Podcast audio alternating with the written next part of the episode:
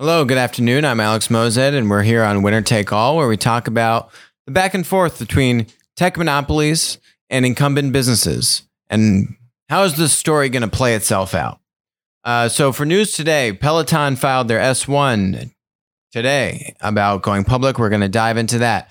Is Peloton a platform company? Um, big story in the Wall Street Journal Amazon's taking down a bunch of products like 5,000 of or 3,000 of them. Um, is this the end for Amazon?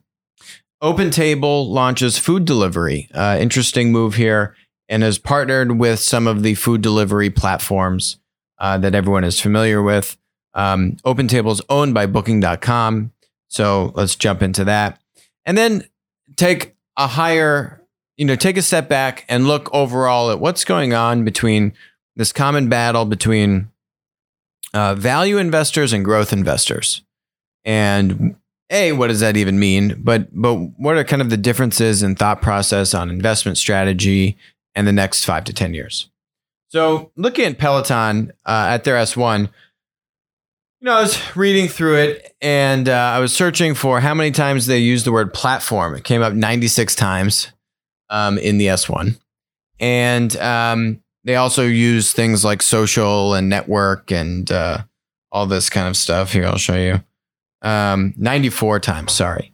And uh, so it is Peloton a platform company. You know, they say that we are the largest interactive fitness platform in the world with a loyal community of over 1.4 million members. Now, if you don't know what Peloton is, you can basically buy a fitness bike for $2,000 and it has an iPad on it.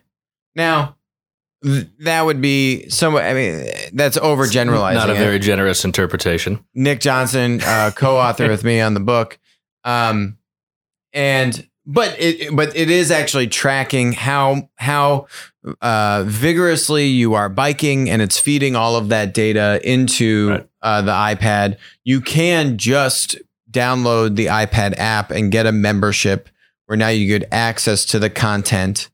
Um, but the content is linear right? And how would you describe it? My understanding, Peloton basically makes uh, most of that content themselves. They have you know backgrounds and things you can bike through. Uh, well, they have trainers that right. will have you in live sessions, right?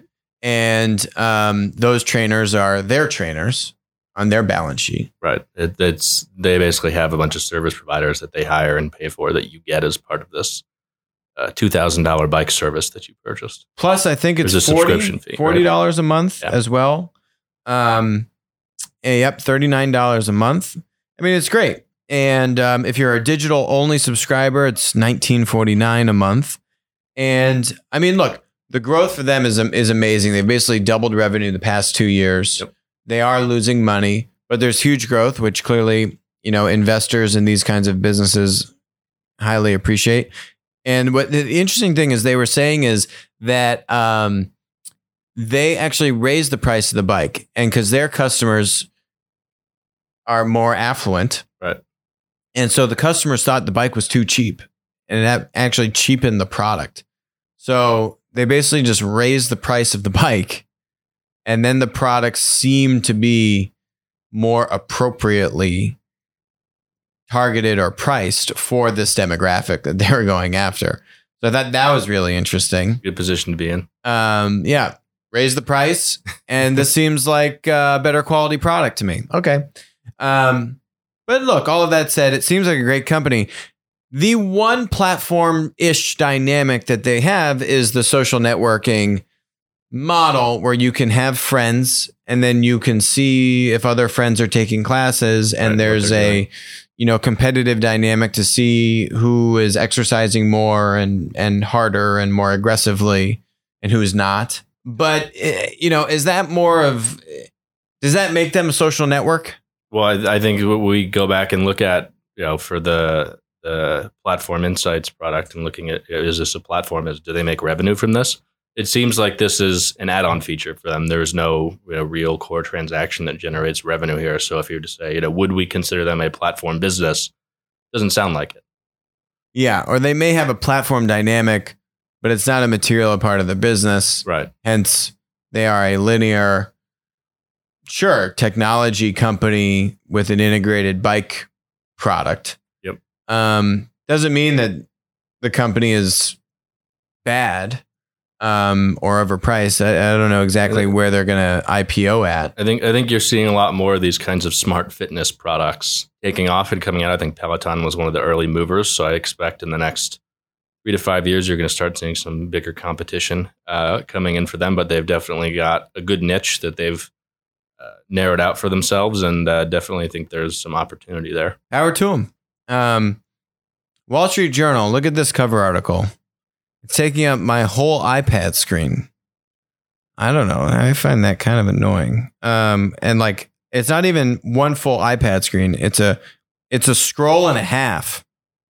I guess they're trying to emphasize how many fraudulent products Amazon has on its site. But here's the problem: thousands of products banned. So, so Wall Street Journal gets published an article saying that they had, I think, five or six thousand identified five or six thousand products on Amazon that were fraudulent, or the product descriptions weren't accurate, um, or there's some kind of other issue. Basically, these these products were misleading customers. Right, and I think in some cases breaking laws. And then Amazon, I think, took down maybe 3,000 or so of them. So maybe 60%. And then this is the follow up article that says they've ceded control of its site.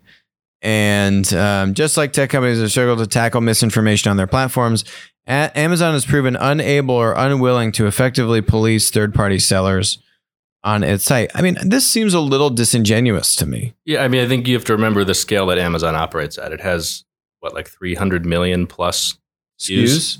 uh, let alone multiple sellers for each of those SKUs. So you're talking about you know hundreds of millions of sellers, uh, or you know some sell multiple products. So maybe not that quite that, but there's a tons of people here operating. Uh, Amazon also recently put out its own uh, we have small business report saying here's all the businesses that have been built on Amazon, and we we've been good for small businesses, which in many Right. ways is true. Yeah. Uh, but I think so. If you uh, think of it in terms of the scale of Amazon, a few thousand products doesn't seem like that big a deal. I think what it does show This is like 0.0001%. right, but but what I'd say it does show is that if I'm looking at Amazon, I don't expect them to self police this the same way. This is a basically rules and standards, trust and quality issue. Can I trust the products I'm buying on Amazon or not? And so far, Amazon has basically had to self police this the same way a, a Facebook or Google has had to self police. You know, what is fake news? What is good quality content? And in an ideal scenario, it doesn't want to do this, but it seems like it has some legal obligation, or soon will if it doesn't, to do this. Uh, so this is this is the kind of thing where a regulatory body could have a positive impact. If I were to say, where would you look at where it can help impact the consumer experience for Amazon, making sure that these kinds of things don't have ha- happen, having some kind of independent review process that isn't you know just the Wall Street Journal, but someone who's ongoing, focused on this. That that could be a positive. Uh, but be, to make but- this seem like this is you know a pervasive issue that means Amazon is uh, you know screwed or you know up a creek without a paddle and can't figure it. out. I think that's uh, a little bit alarmist, uh, kind of clickbaity. Here's the problem if you try to regulate this and say, you know, here, consumer protection, you have to have these policies or whatever it is, right? Um, it's going to make it just that much harder for the ub- other up and coming marketplace competitors to Amazon Right. to compete with Amazon because Amazon's going to be able to comply with those rules in a bigger and better way than everyone else. Well, I, I think you could structure it in a way that it's focused on the you know too big to fail kind of players. You On, say on just, Amazon is so on big. just the modern monopolies. Amazon is so big, it's systemically important. It can't control all the stuff that it has on its marketplace, so it needs an independent body to help it do that, some kind of review board. Uh, Well, yeah, or if I'm a goes- startup, then I mean, I don't necessarily qualify that the same way. If I'm, you know, a small regional bank, I might not qualify as uh, systemically important. So I think Yeah, I think there's ways to deal with that. Uh, whether or not I expect it to be dealt with effectively is another question. Yeah. Uh, but I mean, end of the Yeah. day, what happens? I mean, I I- again, this is a little bit different than the B two B distribution industry, where if if those products are fraudulent or go wrong, I mean, it could it could mess up an entire assembly line of products and and really have a it lot could of also hurt people in in a serious way. Right. I mean, again, there could that could be the scenario here, but Right. you know, I think most of these you're going to get refunded, and then the seller is going to get banned, or or or their reputation is going to be severely, uh, you know, uh, negatively impacted on Amazon. Yeah, I, They I- have procedures in place for this. They've they're definitely taking off. I guarantee Amazon's taking off millions of of products every day. of products. Yes, tens of thousands every day, maybe hundreds of thousands every day. That they're already doing this. Wall Street Journal found five or six thousand. Great. I don't know if you try and create some overbroad marketplace regulation, you're actually just going to make the marketplace landscape less competitive rather than more competitive, which ultimately is hurting the consumer much more in the grand scheme of things. yeah. I, I mean, I, yeah. I think the the what I would take away from this is Amazon can certainly do better, and there are ways to get there. And it doesn't hurt to have that pointed out, but I don't think this is like a pervasive issue that is the sky is falling. I'll tell you this: it's not a pervasive issue that should take up a screen and a half on my iPad. That's what I'll tell you. so, OpenTable. OpenTable is owned by Booking.com. It was it was acquired for um, maybe one or two billion dollars a few years ago. Yep. Not a too material acquisition. But what is interesting is OpenTable is definitely the most dominant reservation platform for restaurants in the United States. It's a global company as well. Booking.com owns uh, Priceline.com and a bunch of other businesses that we've that we've talked about. Basically, Booking.com and Expedia are the two large, you know, hotel uh, marketplaces, and they do air flights and all these Booking.com has a few of these kind of booking type sites, uh, as well as they've started to do uh, more kind of alternative accommodations. I would say less strictly Airbnb style, people renting out homes, and more like kind of bed and breakfast or say non traditional hotel accommodations Yeah. Uh, that they're using basically is say, oh hey, we have you know an Airbnb competitor. And and booking is in plat. So this is what I thought was interesting is you're seeing a convergence in the food industry. You're seeing it American Express buy Resy. You're seeing Caviar actually get acquired out of Square. So you're seeing consolidation in the food delivery marketplace space. Now what you're seeing is OpenTable come in, the dominant uh, restaurant reservation platform, um, come in and say, "Hey, we're going to do food delivery, but we're we're not going to try and handle because really the food delivery marketplaces are a three sided marketplace. I have the customer, the restaurant, and then the third party courier Right. delivery um, contractor. And what OpenTable is saying, I'm just going to partner with Caviar, Grubhub, and Uber Eats to do all the fulfillment to these stores, and and I'm sure help give them the the menus and the inventory and all that kind of stuff. And but you've gotten all the all now. I argue, you know, probably the three largest players in food delivery.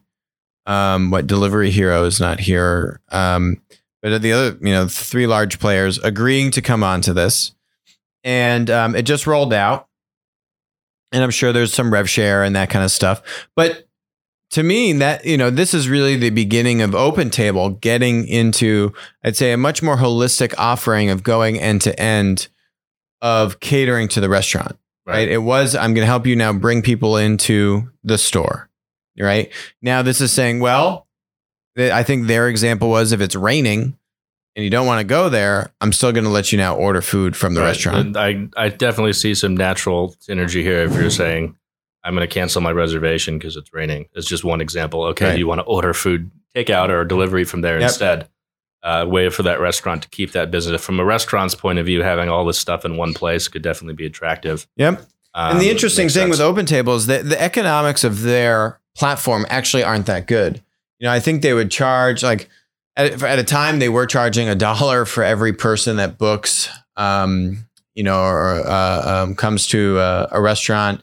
That's changed, but you would think for OpenTable, which has I'd say such a dominant role in restaurant bookings, um, that that when they were acquired for one or two billion dollars, it seemed low to me, and I think that just came down to the way the economics and and the the food industry just has such low margins, right. and so the interesting thing that we see with the food delivery marketplaces is they're actually taking a decent size cut. Um, definitely north of 10%. From what I've heard, it's around maybe 15%. Could be more in certain cases, um, which is a much heftier cut of the overall revenue pie. Right. And so I think that's one thing that's interesting to OpenTable is trying to dip their toe into that arena. what I would not be surprised to see OpenTable do next is to say, okay, how could I now do things around point of sale systems? Mhm. How could I now go much deeper into the restaurant, um, essentially kind of entire life cycle of all these different apps and technologies that are coming in? There are some mega restaurant point of sale um, tech startups. I mean, but but these companies are raising uh, mega rounds for uh, for restaurant point of sales. Yeah, I think OpenTable has some integrations with these various systems. I think one of the startups that has done very well, Toast, for Yeah. example, uh, they have a Toast integration, so you can tie back to if you have an existing point of sale system. Toast has raised five hundred million dollars. Yep. Point of sale system, linear SaaS. Yeah, and the interesting thing about OpenTable's business too is about half of the revenue, I think, or somewhere close to that, is SaaS. The other half is basically the transaction revenue Yeah. from facilitating bookings and then getting uh, basically a lead gen fee for every booking that actually shows up. Right. But a lot of that revenue is still basically this this booking system that they give to restaurants that you can basically run Mm. uh, as kind of your back end system for managing bookings and where who goes where and tables and that kind of stuff Mm. um, and that that so it's it's a mix of a business, which is why you know at, at their valuation it's not treated as a pure platform business, partly because they have a lot of SaaS revenue. Right. Uh, but but I could see point of sale being an extension of that in terms of the services they offer to restaurants. Uh, but and, and I, did think the that's the missing link because you know the big the big challenge is I finish my meal. Right. I want to pay. It's actually there's a lot of friction with that. There's a lot of startups that have tried to solve that. There's like some other startups that, that have come and gone by now that were trying to just make that seamless, that payment. Mhm. Um, and Toast, these companies aren't even really doing that. They're just giving them a better point of sale terminal. Yep. Um, and then you know they have a mobile thing that they can bring over to the table, and you can plug your credit card into it, which Europe had been doing for years before the U.S. But my prediction would be that now we see OpenTable go via Booking.com and make a pretty big sized acquisition in the point of sale space. And I think that would be really interesting and really give them a holistic package to the restaurant. Very hard to go head to head with that combination. Yeah, I think the the challenge for them is that you know why they never grew beyond where they did. They never really expanded beyond that kind of main core transaction of booking to expand to other stuff relate, related to that. Booking.com bought them because they thought, oh, if people are going and traveling a lot, what else are they doing there? They're making restaurant reservations and booking. There's a lot of overlap between those two user bases. Um, so the, the synergies there are why they eventually got bought by Booking, which is, of course, expanding into multiple different kind of core transactions and platform types. Mm-hmm. Uh, but but to see Booking uh, basically take OpenTable and continue to expand that would help justify that acquisition. I think. Yep. Agreed. Going back over to the retail side of things. Um, this is uh, this one's this one's interesting. So Hudson's Bay decides to sell Lord and Taylor for a hundred million dollars to clothing rental service Le Tote. What is this company, Le Tote? I mean, and this company, Le Tote, is buying Lord and Taylor? I mean, and they only have 38 stores. Lord and Taylor just the brand. I don't know, doesn't that just seem so much larger than A, $100 million and B, 38 stores? Well, I think it, it speaks to the struggle that a lot of retailers have been going through. That you know, some of these are really distressed assets, and it's not just the brand that you're buying. You're also taking on. You know, does that company have debt? Does it have underperforming stores? Uh, and it's becoming difficult for a lot of retailers to stay cash positive. Yeah, there's all kinds of weird things with this deal. So the CEO of Hudson's Bay uh, says we're excited to have reached an agreement with Le Tote that creates a new model for Lord and Taylor, bringing together fashion rental subscriptions with traditional retail. For HBC, this transaction builds upon our previous bold actions, further enabling us to focus on our greatest opportunity, Saks Fifth Avenue and Hudson's Bay. So Hudson's Bay it's a public company. They own um, Saks Fifth Avenue, Hudson's Bay, this other Galleria thing. What's their uh, what's their stock price doing today? Oh, it's it's up. This is this is uh, just scary stuff to me. I guess I would be trying to get rid of this thing as well, but market cap of $2 billion. The stock is basically not moving. I bet they're just losing a bunch of money on this thing. And so they just, it's kind of, it seems like a fire sale $100 million. You get a brand of Lord and Taylor. Um, it really just does not bode well for the retail industry. I mean, you saw um, Barneys go bankrupt a few weeks ago. Le Tote has raised $62 million. I don't get it. I don't get it. Where does the $100 million come from? They've only raised 62 million. You know, I maybe these guys raised it from their investors Yeah. or they got some debt. All kinds of funny business with this. Wow. Shocking. Honestly, it's shocking. And this this thing, I, I don't think it really got a lot of news. Yeah, La- eh, Le Tote, a rental service founded in 2012, has plans to reinvent Lord and Taylor. Oh, this is going to be good. The customers have spoken, and people are looking for smaller, more personalized locations. That's something we do well at, at Le Tote. The rental subscription business, this idea that eh, I guess I guess what these guys are saying is that they are a online fashion subscription business delivering rental fashion. Okay, so this thing is basically a um, uh, uh, rent the runway ish competitor, and rent the runway had a lot of issues. Rent the runway linear; they'd have all these dresses, and what would happen is the dresses get churned through so much. Right. And so, you know, they had all these stocking fee, stocking issues.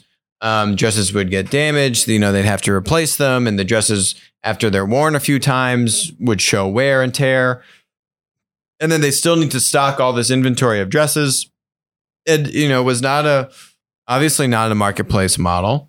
The founders have moved on. One of the founders is now running a division at um, Walmart, and it's actually their kind of personal concierge service. But Rent the Runway, wow, has raised five hundred forty million dollars.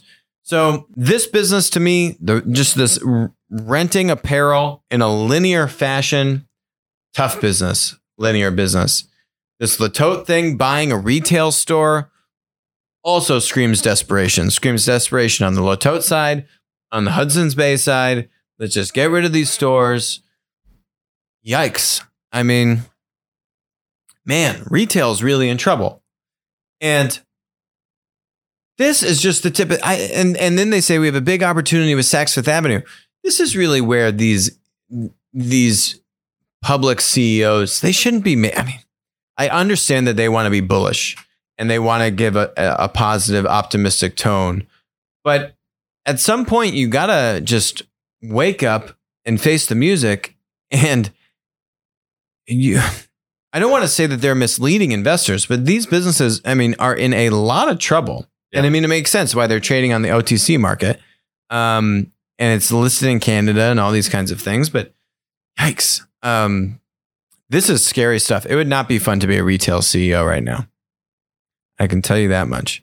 Um, and I think this goes back to this overall conversation. So there's basically two camps of investors generally. There's value investors and there's growth investors.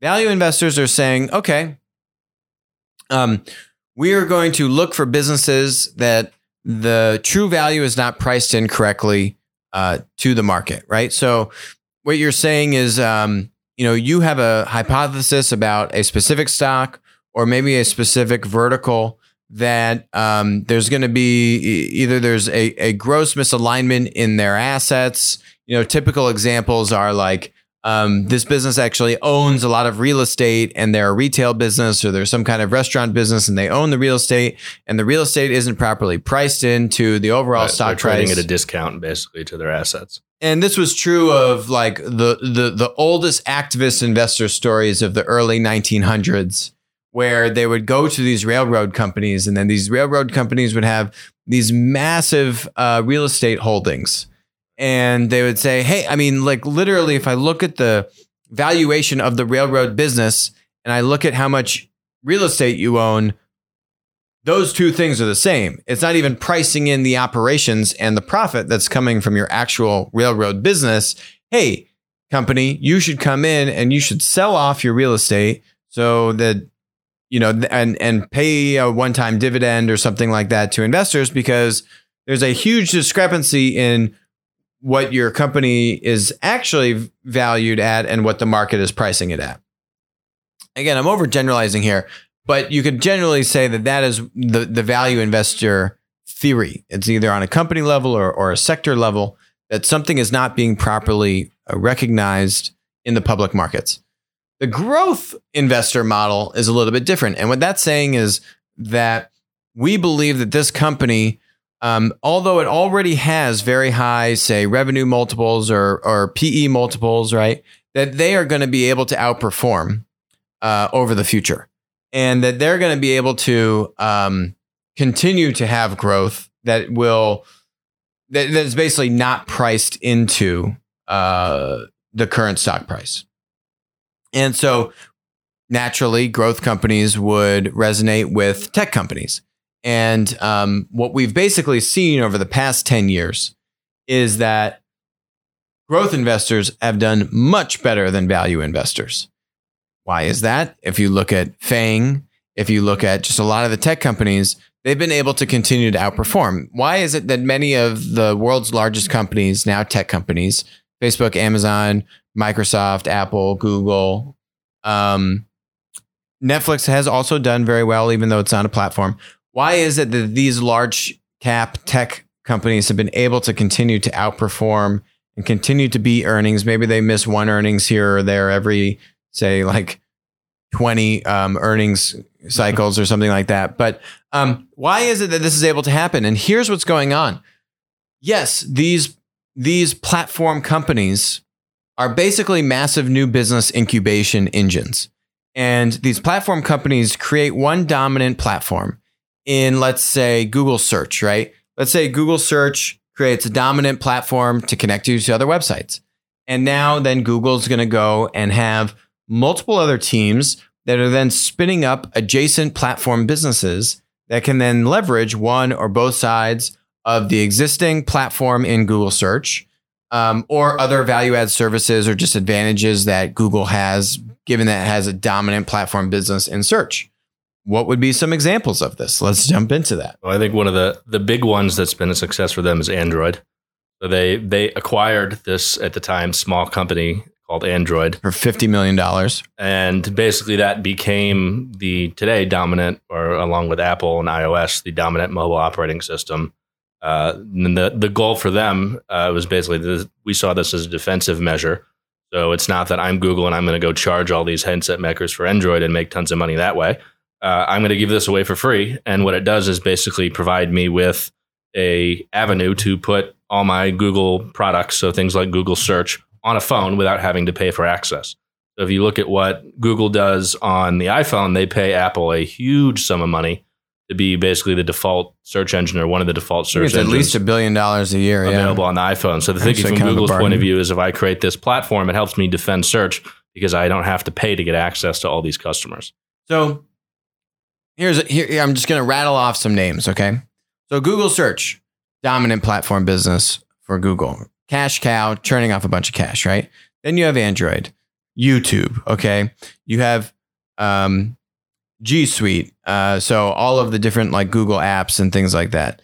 Um, Android Automotive, Waymo, uh, Google Home. Now, things that they've tried and have failed home services, um, Google Glass, they bought some robot companies and sold those things off. You know, basically, they have a hundred plus teams that are basically just trying to spin up other platform businesses.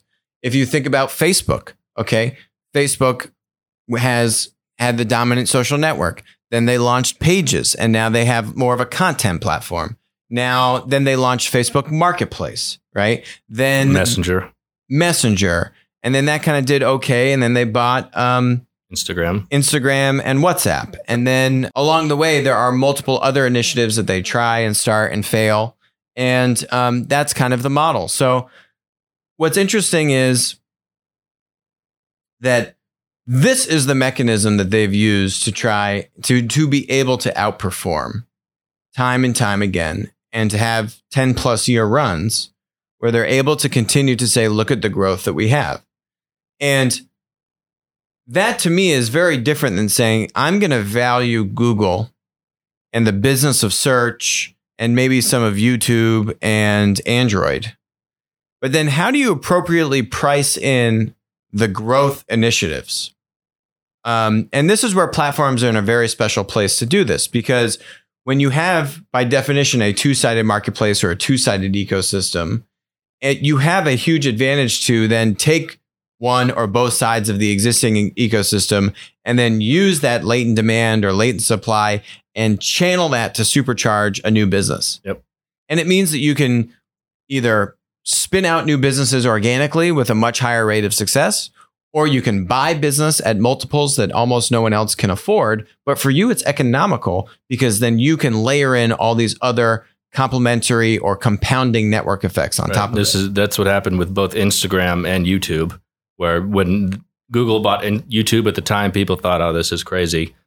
Great acquisition, done very well, worth well above what they paid for it. and they Uh, had Google Video at the time. adjust for inflation, right? And same with Instagram. It was you know billion dollar acquisition back then. That was a huge acquisition, and it has done very well for them, and it's really become one of the huge growth areas, both in terms of users and revenue for Facebook. And I think that is basically the mechanism as to why growth has been able to outperform value for the past 10 years. And then you have to ask yourself, okay, well, what do the next 10 years entail? Do we think that this cycle is going to repeat itself? um, and uh, my answer is absolutely yes. There's nothing stopping these companies um, from continuing to try to spin out additional platform businesses. If anything, they have now hundreds of teams where they might have had 10 teams before. Amazon has literally basically trademarked its process to do this in the six page memo, right? Where Jeff Bezos, you're basically delivering a six page. I don't know if Jeff still reads every one of these, but he used to read every single six page memo. And it was a six page memo. It has a certain structure to it. And it basically is saying that you're going to write the press release for the launch of this new platform business. And that press release is going to obviously give an overview of the value prop and all these kinds of things. And it's going to have a bunch of FAQs, uh, frequently asked questions. And then that six page memo is basically kind of the platform hypothesis that this team is then going to go out there and try and deliver upon and validate. Um, and Amazon has done this just as well as any of the large tech monopolies. Um, and so then you have to ask yourself, well, what's stopping from Amazon continuing to do this? You know, I guess do they get too big and they can't focus, and you know they they get sloppy at doing this? I don't think we've seen anything that is indicating their inability to to do this or that their size is preventing them from doing this to a lesser degree of effectiveness. And I mean, we've seen them do it very successfully recently with Amazon Business. So I think that you're starting and to see Echo and Yep. uh, you know um, a number of other things that Amazon A- Amazon in the um, freight and logistics space and all of these things. I mean, it's just so. Then you have to ask yourself, okay, are the large tech tech monopolies going to continue to outperform? Yes, and then you have to say, okay, well, um, for for platforms in general over the next five to ten years, could could more pl- dominant platforms actually start to to emulate this this new platform business incubation engine. And I also think they're going to be able to do it. Look at Uber. We were just talking about Uber and Uber Eats and Uber Freight. Okay, Yeah, right. And you know, then they've got the cop uh, helicopters and all you know all these and and autonomy and all these other things. But um, you're now starting to see recent IPO businesses expand into adjacent platforms. And now what you're really seeing is this league of platform conglomerate. And I think that's really what I would define this as is the moment you have a dominant platform business in one area, and now you're able to spin out complementary platforms in similar or adjacent or complementary areas, you get platform conglomerate status.